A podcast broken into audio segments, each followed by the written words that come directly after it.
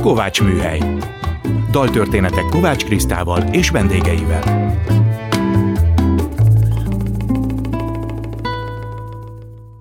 Szeretettel köszöntöm a Klubrádió hallgatóit, Kovács Kriszta vagyok, ez itt a Kovács Műhely. Tudat előtt. Ez a dal címe, amit az adás témaadójának szántam, és éneklek az Álomfejtés című albumomról. A szerzők Szirtes a Mókus és Fábri Péter. Először Kelemen Kristóf rendezővel és dramaturgal a tudatossá válás folyamatával foglalkozunk, majd második vendégemmel Lovas Dóra múzeumpedagógussal néhány kép elemzésével beszélgettünk az álom, az öntudat megjelenéseiről a festészetben. És most jöjjön a dal, tudat előtt.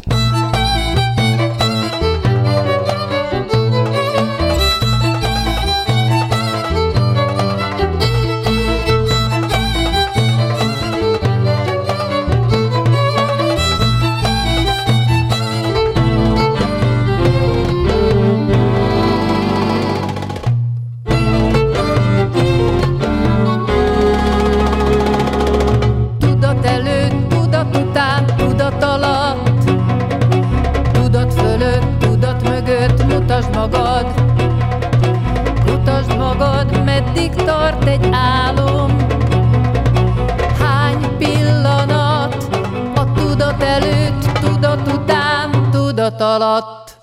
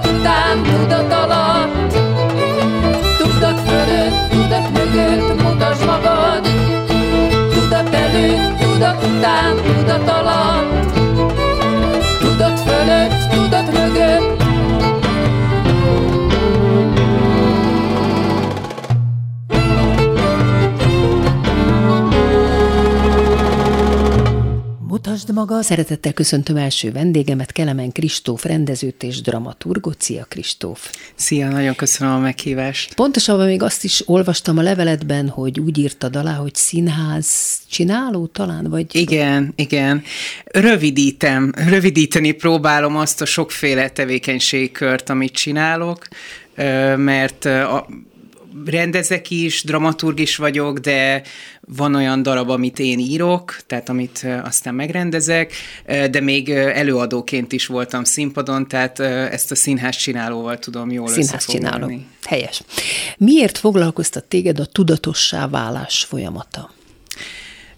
Alapvetően én nagyon képviselem azt, és hiszek abba, hogy színház csinálóként vagy művészként és engem ilyen témák is érdekelnek, vagy ilyen lehetőségek, hogy ö, olyan dolgokról kell beszélnünk, amik a valósággal kapcsolatosak. Tehát a színpadon engem a valóság érdekel, az, ami körülvesz minket, a jelenkorunk, és, és ezt úgy, úgy, úgy látom, vagy, vagy úgy, úgy fogalmaznám meg, hogy hogy a jelenkorban van egy olyan, olyan közhangulat, ami, ami alapvetően arra szoktatja az embereket, hogy például akár a színházba is úgy menjenek, hogy kikapcsolódni szeretnének.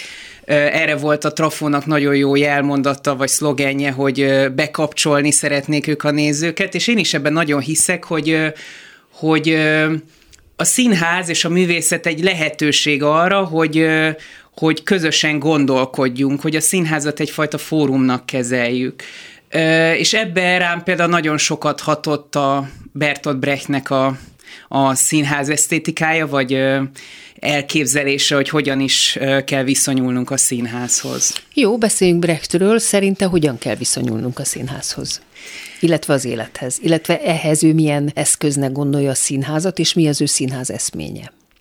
Hát alapvetően Brecht ugye egy marxista világnézetű szerző volt, de most itt fontos ezt leválasztani arról, ami mondjuk a megvalósult államszocializmus a mi nézőpontukból, hanem ő tényleg egy, egy mélyen hívő baloldali művész volt, aki azon gondolkodott, hogy hogy lehetne a világot megváltoztatni a színház által. És alapvetően szerintem nagyon sok félreértés van Brecht kapcsán a magyar hagyományba, színházi hagyományba. Nagyon sokan úgy gondolják, hogy Brecht ö, ö, darabjai didaktikusak, hogy valamit tanítani akar. Ö. Ráadásul mindezt elidegenítve akarja igen, tenni. Hát ezekről igen, majd igen. mindig is kérdezlek, hogy ezt hogy kell értenünk. Hát az, hogy hogy kell érteni egyébként, az egy, az egy jó kérdés, mert Brechtnek voltak saját technikái erre, de alapvetően a lényeg szerintem, amit ő képviselt, hogy, hogy a nézőket minél inkább tudatos lényeknek akarta kezelni, a, akik a nézőtéren ülnek, és hogy arra törekedett, hogy, hogy a színház ne egy másik világba vigye el őket, hanem egy olyan, olyan történetet, vagy úgy nézzenek végig egy történetet a nézők, hogy folyamatosan magukba kérdeznek, reflektálnak rá. Tehát pont ezért a tanító jelleg azért sincs benne a Brecht darabokba, mert pont azt akarta, hogy vitatkozzanak vele, hogy, hogy vitatkozzanak magukba azzal, hogy valóban például a világ, ami ennek mondjuk bizonyos jelenetekbe ábrázolja, valóban ilyene, vagy azon esetleg változtathatunk közös erővel. Na igen, most ez a nézői oldal, de a színészi oldalon is ott van az a fajta gondolkodásmód, amit ő elvár a színészeitől, hogy felmutassa a színész azt az érzelmet, de ne feltétlenül élje át. Tehát ne az érzelmek vigyék, hanem a gondolkodás vigye azt a figurát, illetve azt a szituációt, és ezt mutassa meg a nézőnek, ha én jól értem. Ö, igen is, meg nem is, mert, mert közben Például, ha én arra gondolok, hogy a Zsóter Sándor Brecht rendezései, ami ugye ő nagyon sok Brechtet rendezett, igen. nekem mindig nagyon szenvedélyes élmények igen, voltak igen, azok. Érdekes, igen. És, igen. és hogy, hogy szerintem Brecht is nagyon sok szenvedélyt rakott bele a színház csinálásba, és várta a színészektől is. Valószínűleg más eszköztárból kellett egy brechti színházba do- dolgozni egy színésznek, mint ami mondjuk így a magyar realista hagyományban, vagy a Stanislavski hagyományban Főleg, jelen van. Brechtnek vannak úgynevezett tandrámái, lerstük, ugye, és itt volt ilyen félreértés, hogy hát ezt nem is kell nézni, meg nem is kell néző hozzá, de végül is azért nézők előtt játszották ezeket az úgynevezett tandrámákat. Mik ezek a tandrámák?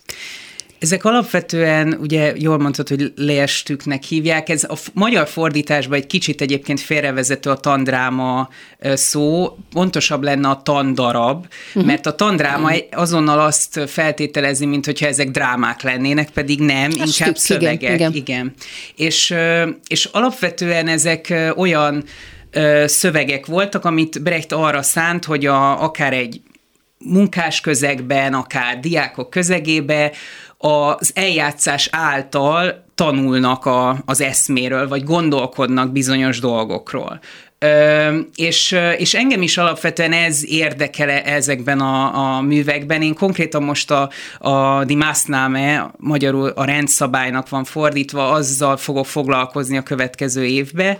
Erre a staféta pályázaton nyertem támogatást, és alapvetően az, az érdekel ezekbe, és ahogy olvastam is valahogy ez volt a, az érzésem ezeknél a daraboknál, hogy, hogy tökéletes workshop alapanyag tulajdonképpen mindegyik jelenet, hiszen annyiféle kérdést vet föl, és annyiféle történetet hív elő a mondjuk a résztvevőkből, és én alapvetően ö, ö, ilyen különböző multinacionális cégeknél és IT-soknál, IT szektorban dolgozó emberekkel, tehát civilekkel szeretnék majd ez, ezen az tehát anyagon nem is profikkal, dolgozni. tehát nem színészekkel akarod, igen, hanem amatőrökkel, igen. őket akarod bevonni ebbe a játékba, és ők... Igen, igen, és az, az érdekel, hogy az ő történeteiket hogy hívja elő. Tehát úgy kell elképzelni majd a végeredményt, mint egy például a Rimini Protokoll nevű dokumentumszínházi kollektívának az előadásait, ahol a hétköznapok szakértői szólalnak meg, és ahol mindenki a saját történeteivel van jelen tulajdonképpen itt a, a Brecht az egyfajta dobbantóját adja annak, hogy arról beszéljünk, hogy mondjuk úgy, hogy a jövő munkavállalói, vagy egy ilyen jelenkori digitáliában működő munkásosztály, ha lehet így fogalmazni, hogyan képzel el magának egy igazságosabb jövőt? Ebben te mennyiben kapcsolódsz most a témánkhoz ez a tudatossá válás, illetve a tudatalatti? Tehát hogyan hozod majd ki belőlük a tudatalattit? Hogyan tudod majd belőlük, hiszen ők nem professzionális színészek, de ugyanúgy emberek, tehát vannak felettesényük, van tudatalattiuk, amiket elnyomnak, és nyilván nyilván egy ilyen próba folyamat alatt ezt neked ki kell belőlük bányászni. Igen, de én inkább úgy közelítem meg a dolgot, hogy hogy hogyan tudunk közösen gondolkodni és tudatosabbá válni a munka folyamat alatt.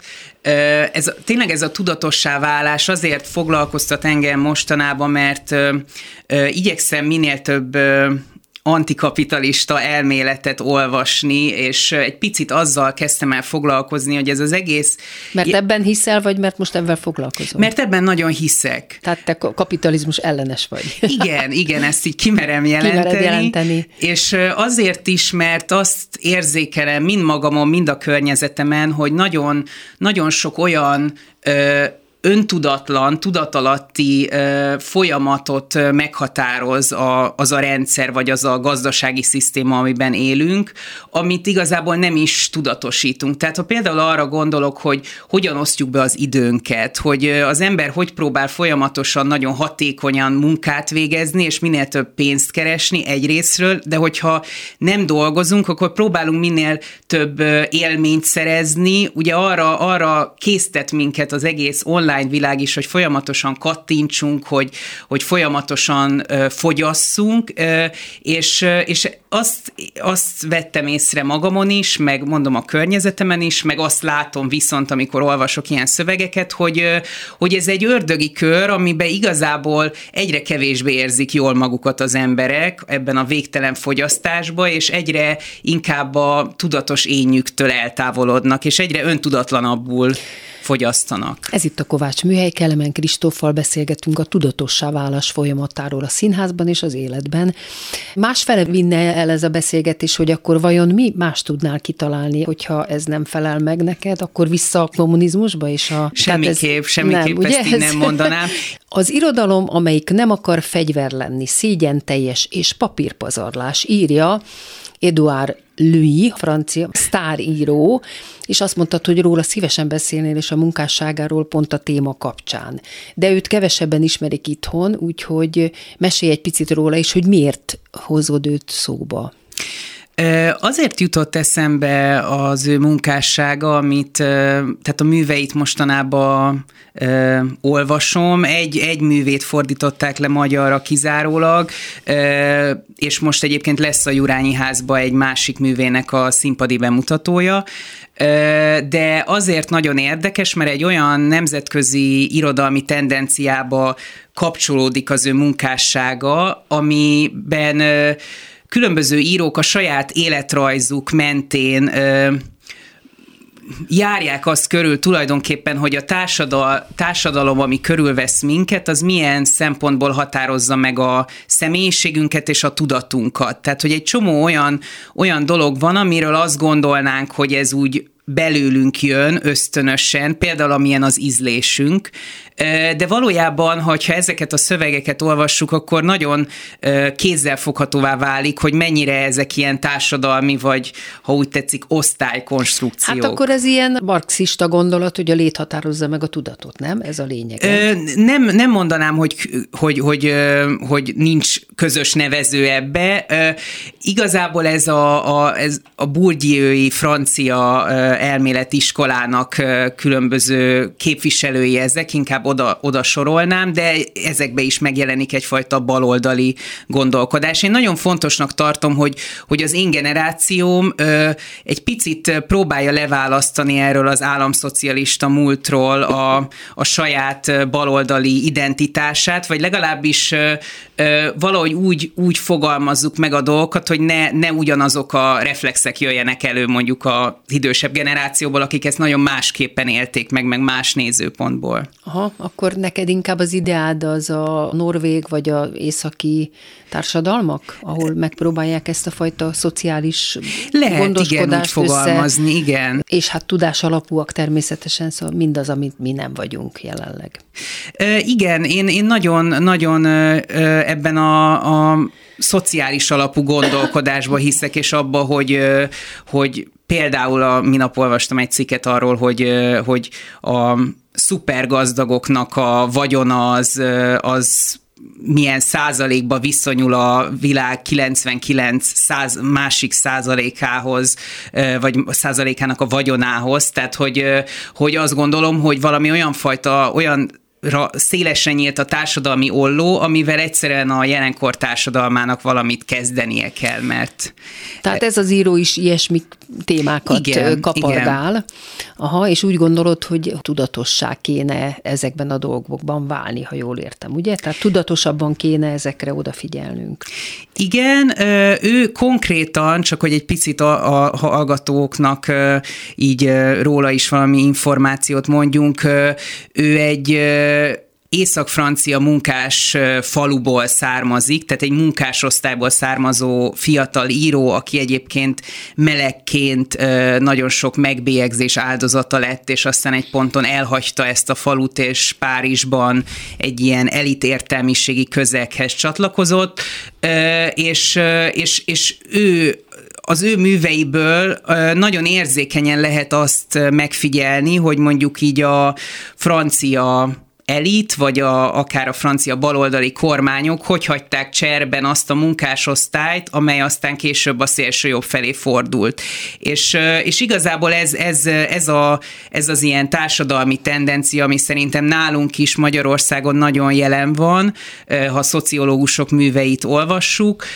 Ez engem nagyon sok önvizsgálatra késztet azzal kapcsolatban, hogy én egy ilyen vidéki származásuként, de mégis Budapesten élő értelmiségiként hogyan gondolkodjak ezekről az ilyen társadalmi egyenlőtlenségekről. Értem. Van egy könyv, amit mind a ketten nagyon szeretünk, te is és én is, ez Erik Berne Emberi Játszmák című műve, sőt, hát ezt, ezt színészként és rendezőként is tudjuk használni, illetve tudunk belőle meríteni, mert annyira izgalmasan látja az emberi játszmákat. Most hogy látod, hogy ez a tudatosítás, ez mennyire segít aztán átkeretezni ezeket a játszmákat, vagy megváltoztatni? Én úgy látom az Erik Berne művét, hogy pont pont ezt próbálja segíteni, hogy azáltal, hogy, hogy különböző ilyen játszmarendszereket leír, amik tulajdonképpen ilyen arhetipikus játszmák, tehát nagyon sokféle helyzetben előjönnek, hogy azokat minél inkább fölismerjük akár a környezetünkön, akár magunkon, és próbáljunk abból kilépni. És ezért szerintem nagyon inspiráló, mert, mert pont, hogy ez a mű is azt mondja, és valahogy a többi mű is, amit itt említettem, említettem a beszélgetésben, nekem ezt jelenti, hogy, hogy hogyan tudunk változtatni dolgokon, amikről azt gondoljuk, hogy rosszul működnek, és szerintem jelenleg annyira kezd megerősödni valamiféle apátia a társadalomba, hogy, hogy a világ megváltoztathatatlan, és, és krízisek vesznek minket körül, hogy engem nagyon inspirál minden olyan, olyan mű, vagy olyan gondolkodó, aki, aki próbál módszereket adni ahhoz, hogy én tudatosabb egyénné váljak, és egy, egyben valahogy a, a társadalmat is tudatosabban tudjam szolgálni. Nekem másik nagy kedvencem ebben a műfajban, talán ismered, Léngnek a Tényleg szeretsz és gubancok. Pont ezeket a játszmákat játsza, de tulajdonképpen egy ilyen sűrítménye azoknak a játszmáknak, amiket egy férfinő játszik, vagy egy apa gyerek. Akkor befejezési csak annyit kérdeznék tőled, hogy erre te mit gondolsz, mert tulajdonképpen a tudatosság, tudatalatti és a drámák és irodalomnak nekem először a Hamlet jutott eszembe. Uh-huh. A Hamletnek az a mondata, amikor azt mondja, hogy ekép az öntudat belülünk mind gyávát csinál, és az elszántság természetes színét a gondolat halványra betegíti. Tehát pont itt egy picit, mintha a tudatosság negatív értelembe jelenne meg, hiszen elveszi a cselekvést, hiszen tudom már, hogy mindjárt megölném szinte, de nem, mert ezt mind átgondolom, és akkor már nem is tudok cselekedni. Hát igen, ez az emberi ö, elme működésének egy nagy, nagy ambivalenciájáról szól szerintem, és ö, Shakespeare-nek a és hát a nagy műveknek is, vagy azok, amik nagyon nagy hatású műveknek az, a, hogy mondjam, jellemzője, hogy bizonyos meg kibékíthetetlen ellentmondásokról szólnak, vagy kibékíthetetlen tragikus történetekről. És, és ezzel, ez azért is érdekes, hogy így előhoztad, mert, mert, mert valóban ez engem is foglalkoztat, hogy azok a mozgalmak, amiket, amik mondjuk engem nagyon sokszor inspirálnak, nagyon sokszor kudarccal végződnek.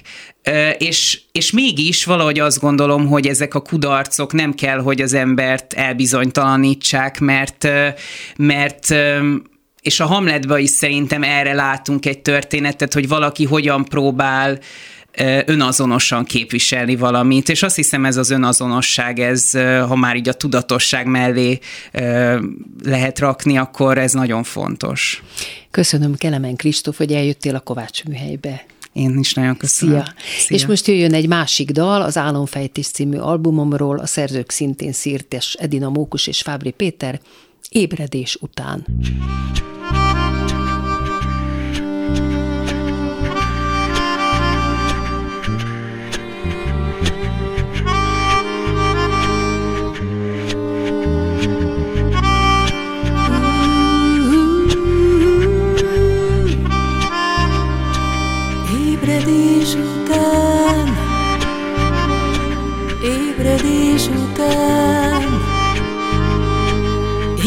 Ébredés után. Ébredés után az álmok szerte foszlanak, mint ha egy nagy kártya paklit újra osztanak.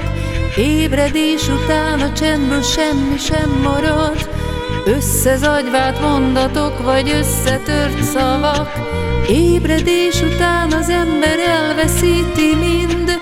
Képet múltat, holt barátot, árnyalatnyi szint. Ébredés után csak ott van minden tárgy megint.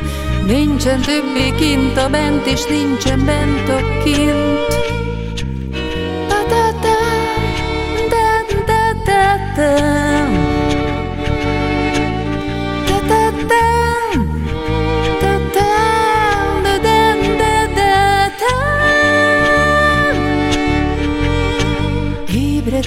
után a rejtély mély titok marad, Ébredés után az álmok szerte foszlanak, Érthető volt minden, és most ébredünk bután, Szerte foszlik minden álom ébredés után, Érthető volt minden, és most ébredünk bután. Ébredés után. Szerte foszlik minden álom ébredés után. Ébredés után. Ébredés után a titok marad. Ébredés után. Ébredés után az álmok szerte foszlanak. Ébredés után. Érthető volt minden, és most ébredünk bután. Ébredés után. Szerte foszlik minden álom ébredés után. Ébredés után. Ébredés után a rejtémény titok marad. Ébredés után, ébredés után szerte foszva. Ébredés után, volt minden, és most ébredünk után. Ébredés után, szerte foszlik minden álom. Ébredés után, ébredés után, ébredés után a rejtély mély titok marad. Ébredés után. Szeretettel köszöntöm második vendégemet, Lovas Dóra, múzeumpedagógust, esztétát,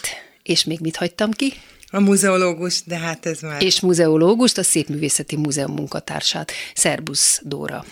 Szervusz, örülök. Korábbi adásokban Tátra Juli kollégáddal egy nagyon érdekes kísérletbe kezdtünk, két alkalommal is kiválogattunk az adott témához való képeket, pontosabban olyan képeket, amiket ő választott ki, hogy szerinte ezek nagyon illenek ehhez a témához, tehát most jelenleg, ami Tudat előtt című dalunkhoz.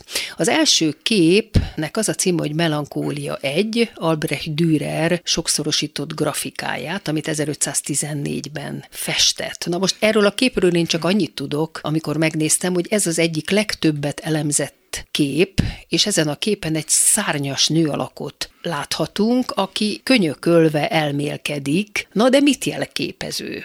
És miért választottad ezt ehhez a témához? Hát azért választottam ezt, egyrészt azért, mert a Szépművészeti Múzeumnak a gyűjteménye nagyon gazdag, és gondoltam, hogy ez a tudatalatti, tudatfeletti témáról, ugye az embernek rögtön a freudizmus, 19. század fordulója, 20. század, szürrealista mozgalom, nekem is rögtön ez kapcsolt be. És aztán elkezdtem gondolkozni azon, hogy hát van ennek az egész témának egy történetisége, tehát egyáltalán az, hogy furcsa alakok, szörny alakok, látomások, víziók, tehát minden olyan bizarr vagy, vagy éppenséggel szokatlan jelenség a művészetben, ami, ami azért nagyon sokakat érdekel, és nagyon sok látogatónk érdeklődik, meg hát a tudomány maga is. Szóval, hogy ez nem tegnap kezdődött, és azért választottam ezt, mert a Dürer művészetét az egyik legjózanabb művészetnek szoktuk beállítani, hiszen ő az úgynevezett német reneszánsz legnagyobb alakja, a természet megfigyelésen alapuló művészete nagyon ismert, ugye aki jár Bécsbe, vagy akár máshol, és is a legismertebb talán az a híres híres nyúlábrázolása, ami uh-huh, uh-huh. a nyúl szőrének minden egyes kis szála Csodálatos, érzékletesen, igen. vagy a virágok, vagy hát természetesen Dürer, mellett, vagy Dürer ezek mellett készít egy csomó szentképet, egyéb más ábrázolást, de lát, ki itt ez van egy alak? sorozat, van, egy, van neki azért rengeteg grafikai sorozat a munkája, na és hát a címe a melankólia. Na most a melankólia az igazából az úgynevezett négy vérmérséklettanhoz kapcsolódik, ami a középkorban korban egy borzasztóan izgalmas téma volt. Ez tulajdonképpen az első pszichológiai karakterizáció a történelemben, amely egyébként antik gyökerekre természetesen görög, orvosi, hipokrátész és más szerzőket lehetne emlegetni, ahol ez az úgynevezett vérmérséklettan megjelenik. Melyik a, a másik három? A másik három például a szangvinikus, a kolerikus és a flegmatikus, uh-huh. és a melankólikus. Na most ugye? itt egy melankólikus nő alakot látunk, valamivel a kezében, mintha írna, jól látom, az de egy nem körző, ír. Az egy körző, egy körző ugyanis, a, ugyanis ebben az időszakban már ki végig gondolták, hát ezek elsősorban humanista tudósok voltak, akik az antik szerzőket elemezve arra jutottak, hogy míg a szangvinikus, kolerikus, flegmatikus típusok, azok, hogy úgy mondjam, az úgynevezett vita aktivát éli, élik, tehát az aktív életet, tehát uh-huh. a, a te, cselekvő, a társadalomban aktív személy, képviseli, különböző ugye vérmérséklettel, különböző habitussal, de ettől függetlenül ők ebben mozognak. A melankolikus az egy visszavonultabb karakter, és, nagyon, és nagyon sokszor negatív jelzők társultak hozzá. Csak azért, hogy értsük, hogy a reneszánsznak mennyire fontos ez a melankólia gondolat, Hamletet szoktuk emlegetni, mint irodalmi alakot, aki kiválóan példázza a, a hogy mondjam, a, a gondolatoktól terhes, de cselekedni szinte szinte képtelen, képtelen szemét, és akkor ehhez képest ugye például ez a szárnyas nő alak, ez egyrészt... Miért képvis... szárnyas? Mhm. Hát azért szárnyas, mert, mert ugyanakkor pedig hát a föld elhagyása kapcsolódik egy kicsit ehhez a személyhez. Ez egy töprengő, tudós alkat lehet, de ez a tudós jelleg, ez a reneszánszban, ez még nem válik ketté a természettudós és a, és a humántudós. Tehát mellette a lévő alak az az ihletnek a az alakja, az a picike kis szárnyas angyalka, az nem a gyereke, hanem az, mhm. az az ihletet képviseli. Aztán van itt egy kutya, amely a hűséget képviseli, és vannak gömbök és különböző van gömb és különböző szerszámok. Például az asztalos szerszám, ami egy gyalú és egy fűrészszerű ott a nő alak lábánál, az egyrészt utalás. Szegek is vannak. Szegek is vannak, az egyrészt utalás Jézus Krisztus keresztre feszítésére, és arra, hogy Jézus mint ács, ami egy központi téma a krisztológiában, a teológiában, tehát hogy Jézusnak az indulásában egy ilyen emberi, humán tevékenységet jelöljünk meg. Másrésztről pedig hát szintén ezt a nagyon sajátos aktivitáshoz való viszonyt vagy képtelenséget is képviseli. Aztán van itt például ezen a festményen egy, egy ilyen szárnyas, ö, ö, mi ez, denevér, aki tartja a melankólia feliratot is. A denevér egy negatív képzett társítás, ugye a sötétséghez, az éjszakához kapcsolódik. Például többek között Leonardo da Vinci-t is szokás melankolikus, jellegzetesen melankolikus alkatnak tartani. Aztán ezen kívül természetesen van kolomb, ami az idők végezetére utal, van homokóra, ami megint csak a mulandóságra utal, aztán van egy kétserpenyős mérleg, amely a mérésre, de, de minden értelemben, tehát a lelki, testi tevékenységek értékelésére, akár erkölcsi mérésére is szolgál, és talán amit a legkevésbé szoktak tudni, az az úgynevezett Jupiter négyzet a kolomb alatt, a Jupiter négyzet pedig egy olyan, tulajdonképpen az alkimisták által is gyakran használt számkódokat tartalmaz, amelyben ugye az alki, vagy hát ennek az úgynevezett kabalisztikus alkimista számisztikának a lényege az, hogy bizonyos számokhoz, illetve minden számhoz, legalábbis egy bizonyos határig lehet rendelni különböző tartalmakat. Lehet ez valamilyen filozófiai gondolat, de lehet ez egy elem, egy fizikai elem, vagy lehet egy bolygónak a száma is. Uh-huh. Tehát ez egy nagyon messzire vezető kérdés. Ami a legviccesebb a Jupiter négyzetben, az az, hogy minden sora, minden oszlopa és minden átló 34-et ad ki. Igen. Ki lehet számolgatni, és legalul az utolsó sorban a Jupiter négyzetben olvasható a metszet készítésének dátuma az 1514-es dátum. Hmm. Na most itt érkezünk el oda, hogy tulajdonképpen ez egy nagy századforduló volt, ahol a Dürer élt, és ő hozzá kapcsolódik az úgynevezett apokalipszis sorozat is, a leghíresebb ö, ö, jelenések könyve, illusztrációs sorozat a művészet történetében, amely jól kifejezi azt a modern válságot, amelyet itt a századforduló kapcsán egész Európa átél. Tehát ez a, ez a típusú századforduló szorongás, ez az 1500-as években is tematizálódik.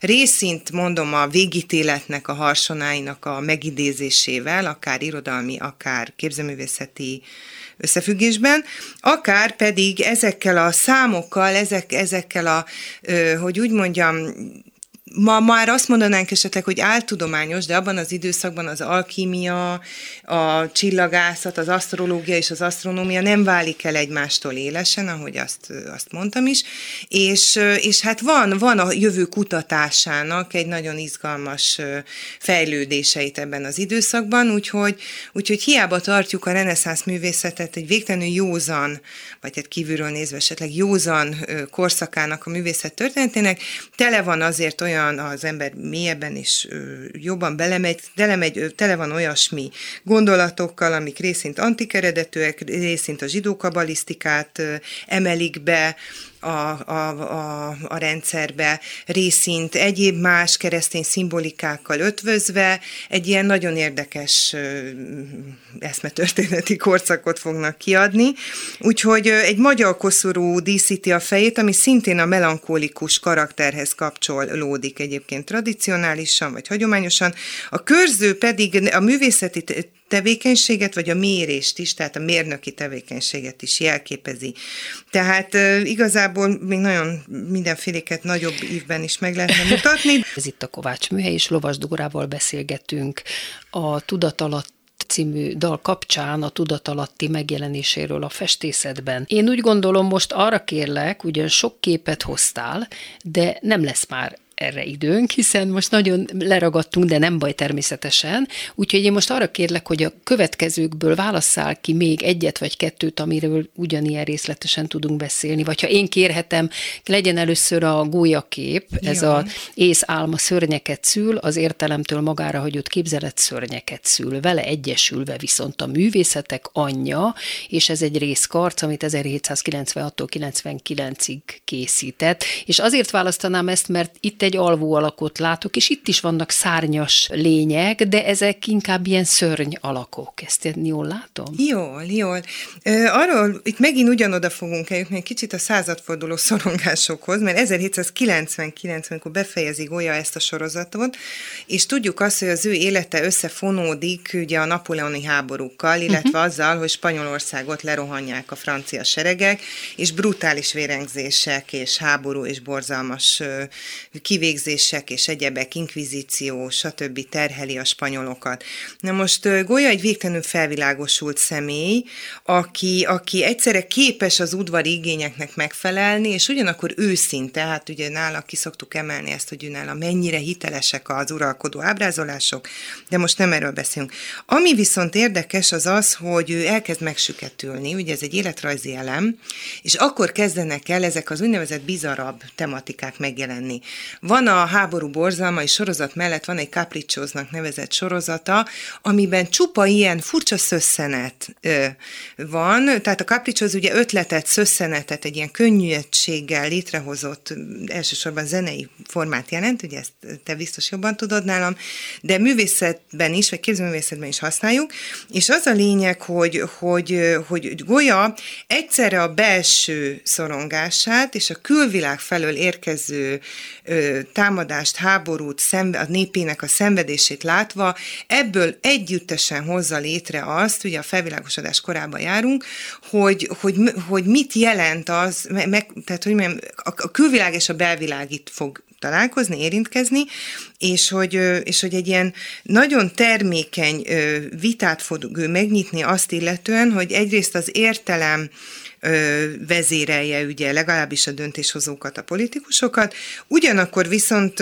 rávilágít arra, hogy a művészeti tevékenység az nem kizárólag a racionalitáson alapul, sőt, és hogy, és hogy tulajdonképpen a művészeti szabadsághoz hozzá tartozik az, hogy, hogy használnak esetleg olyan elsőre ijesztő, riasztó negatív formákat, amelyek ugyanakkor pedig az igazságot fogják mégiscsak fel, megcsillantani. Tehát egy ilyen divers módon igazából a szörnyalakok, a rettegés és az egyéb furcsaságokon keresztül, de valami igazság fog felmutatódni, ami nem a szó triviális értelmében racionális, hanem valamilyen felvilágosult, és ugyanakkor erkölcsileg tiszta módon is előállhat. Úgyhogy ez is egy nagyon jó Na most darab. mit szólsz a következő képhez Fernand Knopf a Patak Fosszénál? Amit én ezen látok, ugye ezen nincs ember. Viszont van egy ilyen nagyon transzcendens, szerű zöld szín, nagyon izgalmas, és hát annyit tudunk, hogy egy szimbolista festő. Na most így még a következő is, azt talán ide kapcsolhatjuk ezt a Albert von Keller, az alvajáró, mert ez is egy ilyen nagyon izgalmas szimbolista kép, tehát hogyha erről a kettőről még beszélnénk egy kicsit. Igen, igen, hát a belga, ö, ö, ö, belga művészünk, a Knopf, Ferdinand Knopf, vagy Ferdinand Knopf, ő, ő bizonyítottan valamiféle lelki, azt hiszem, hogy skizoid ö, alkat volt, tehát ő bizonyítottan valamiféle mm, lelki betegséggel vagy terheltséggel küzdött.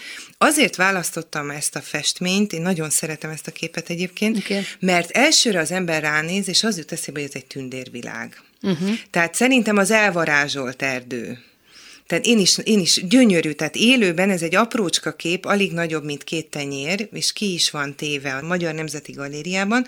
Érdemes Teljesen oda... varázslatos. Teljesen, egész. tehát bűbájos, nagyon kevés ilyen képe van neki, tehát néhány ilyen pici képet készített, kisméretűek, és mindegyik olyan, mintha egy tündér éppen elhagyta volna ezt a területet. Hm. Ugyanakkor pedig az ő munkásságában nagyon furcsa, bizarr városképek, szintén üres városképek fényképek jelennek meg. Tehát magyarul... Ez is egy századforduló, ez is, 1897. Ez egy igen, igen, igen, ez, igen. Is, ez egyébként nem volt ennyire tudatos a részemről, de most, amikor készültem itt a beszélgetésünkre, akkor én is erre jutottam. Tehát ilyen a Brűzs és egyéb más németalföldi városok képét készíti elő, de megint üresen.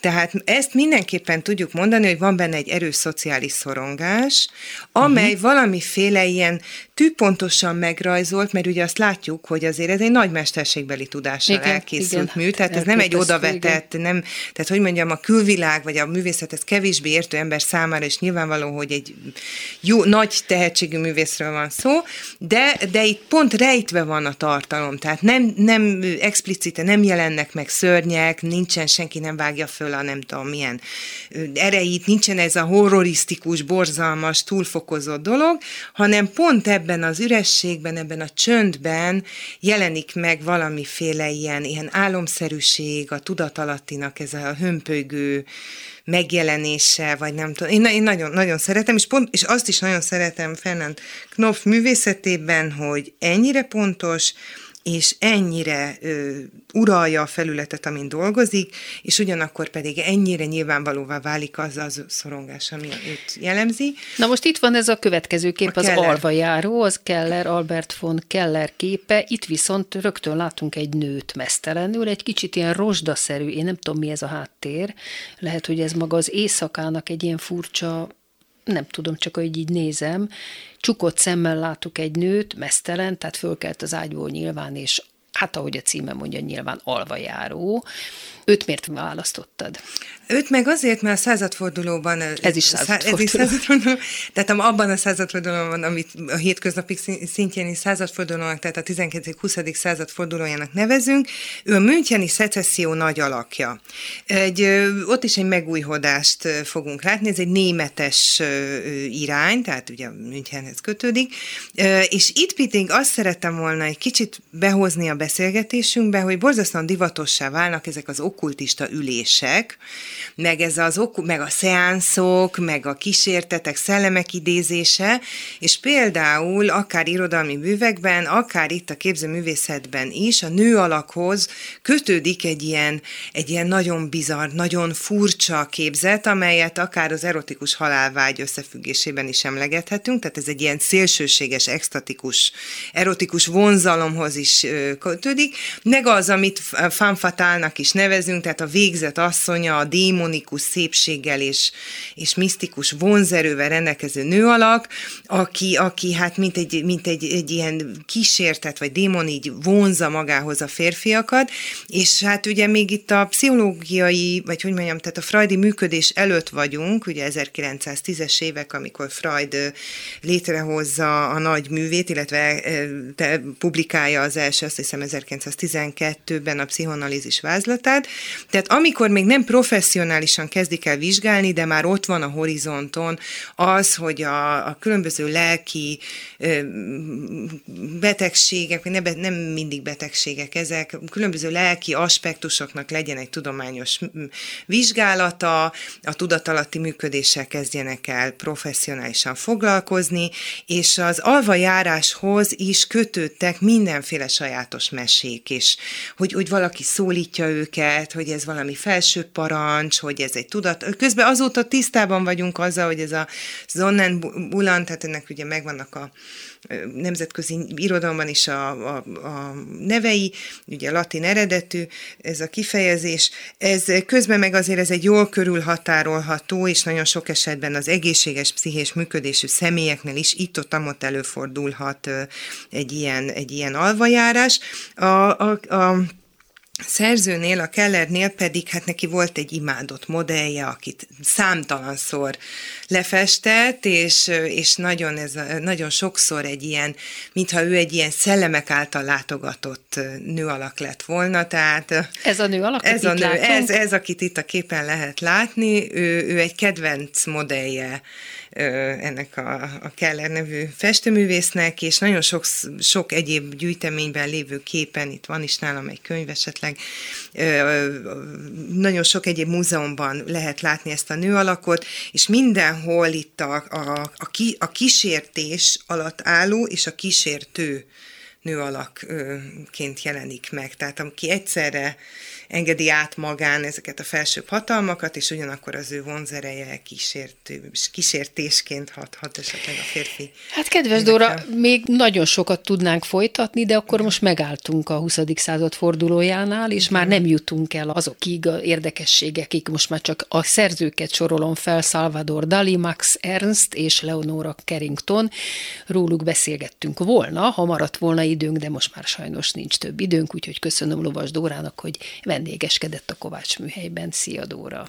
Szia, én is nagyon szépen köszönöm a meghívást. És köszönöm hallgatóink figyelmét, Pályi Márk és Csorba László munkatársaim nevében is. Az adás ismétlése ma este tízkor hallható, majd utána az archívumban is, bármikor elérhető. Hallgassanak minket továbbra is az interneten, és már podcastként is. Jövő vasárnaptól megújul a Kovács műhelyben, Kovács Krisztával és vendégeivel. Az elmúlt három évben a saját dalaim rengeteg témát ihlet jöttek, sok szakértő volt a vendégem. Most viszont ők hozzák el a kedvenc zenéjüket, ebből indulnak a beszélgetések, és most róluk szól a műsor. Első vendégem Diószegi Endre, az Adi Gimnázium magyar és történelem tanára lesz. Kovács műhely, daltörténetek másként. Gombhoz a kabátot vasárnaponként ötkor, majd ismétlésben aznap este tízkor hallható, utána az archívumban is elérhető. Viszont hallásra! Kovács Műhely. Kovács Kriszta műsorát hallották.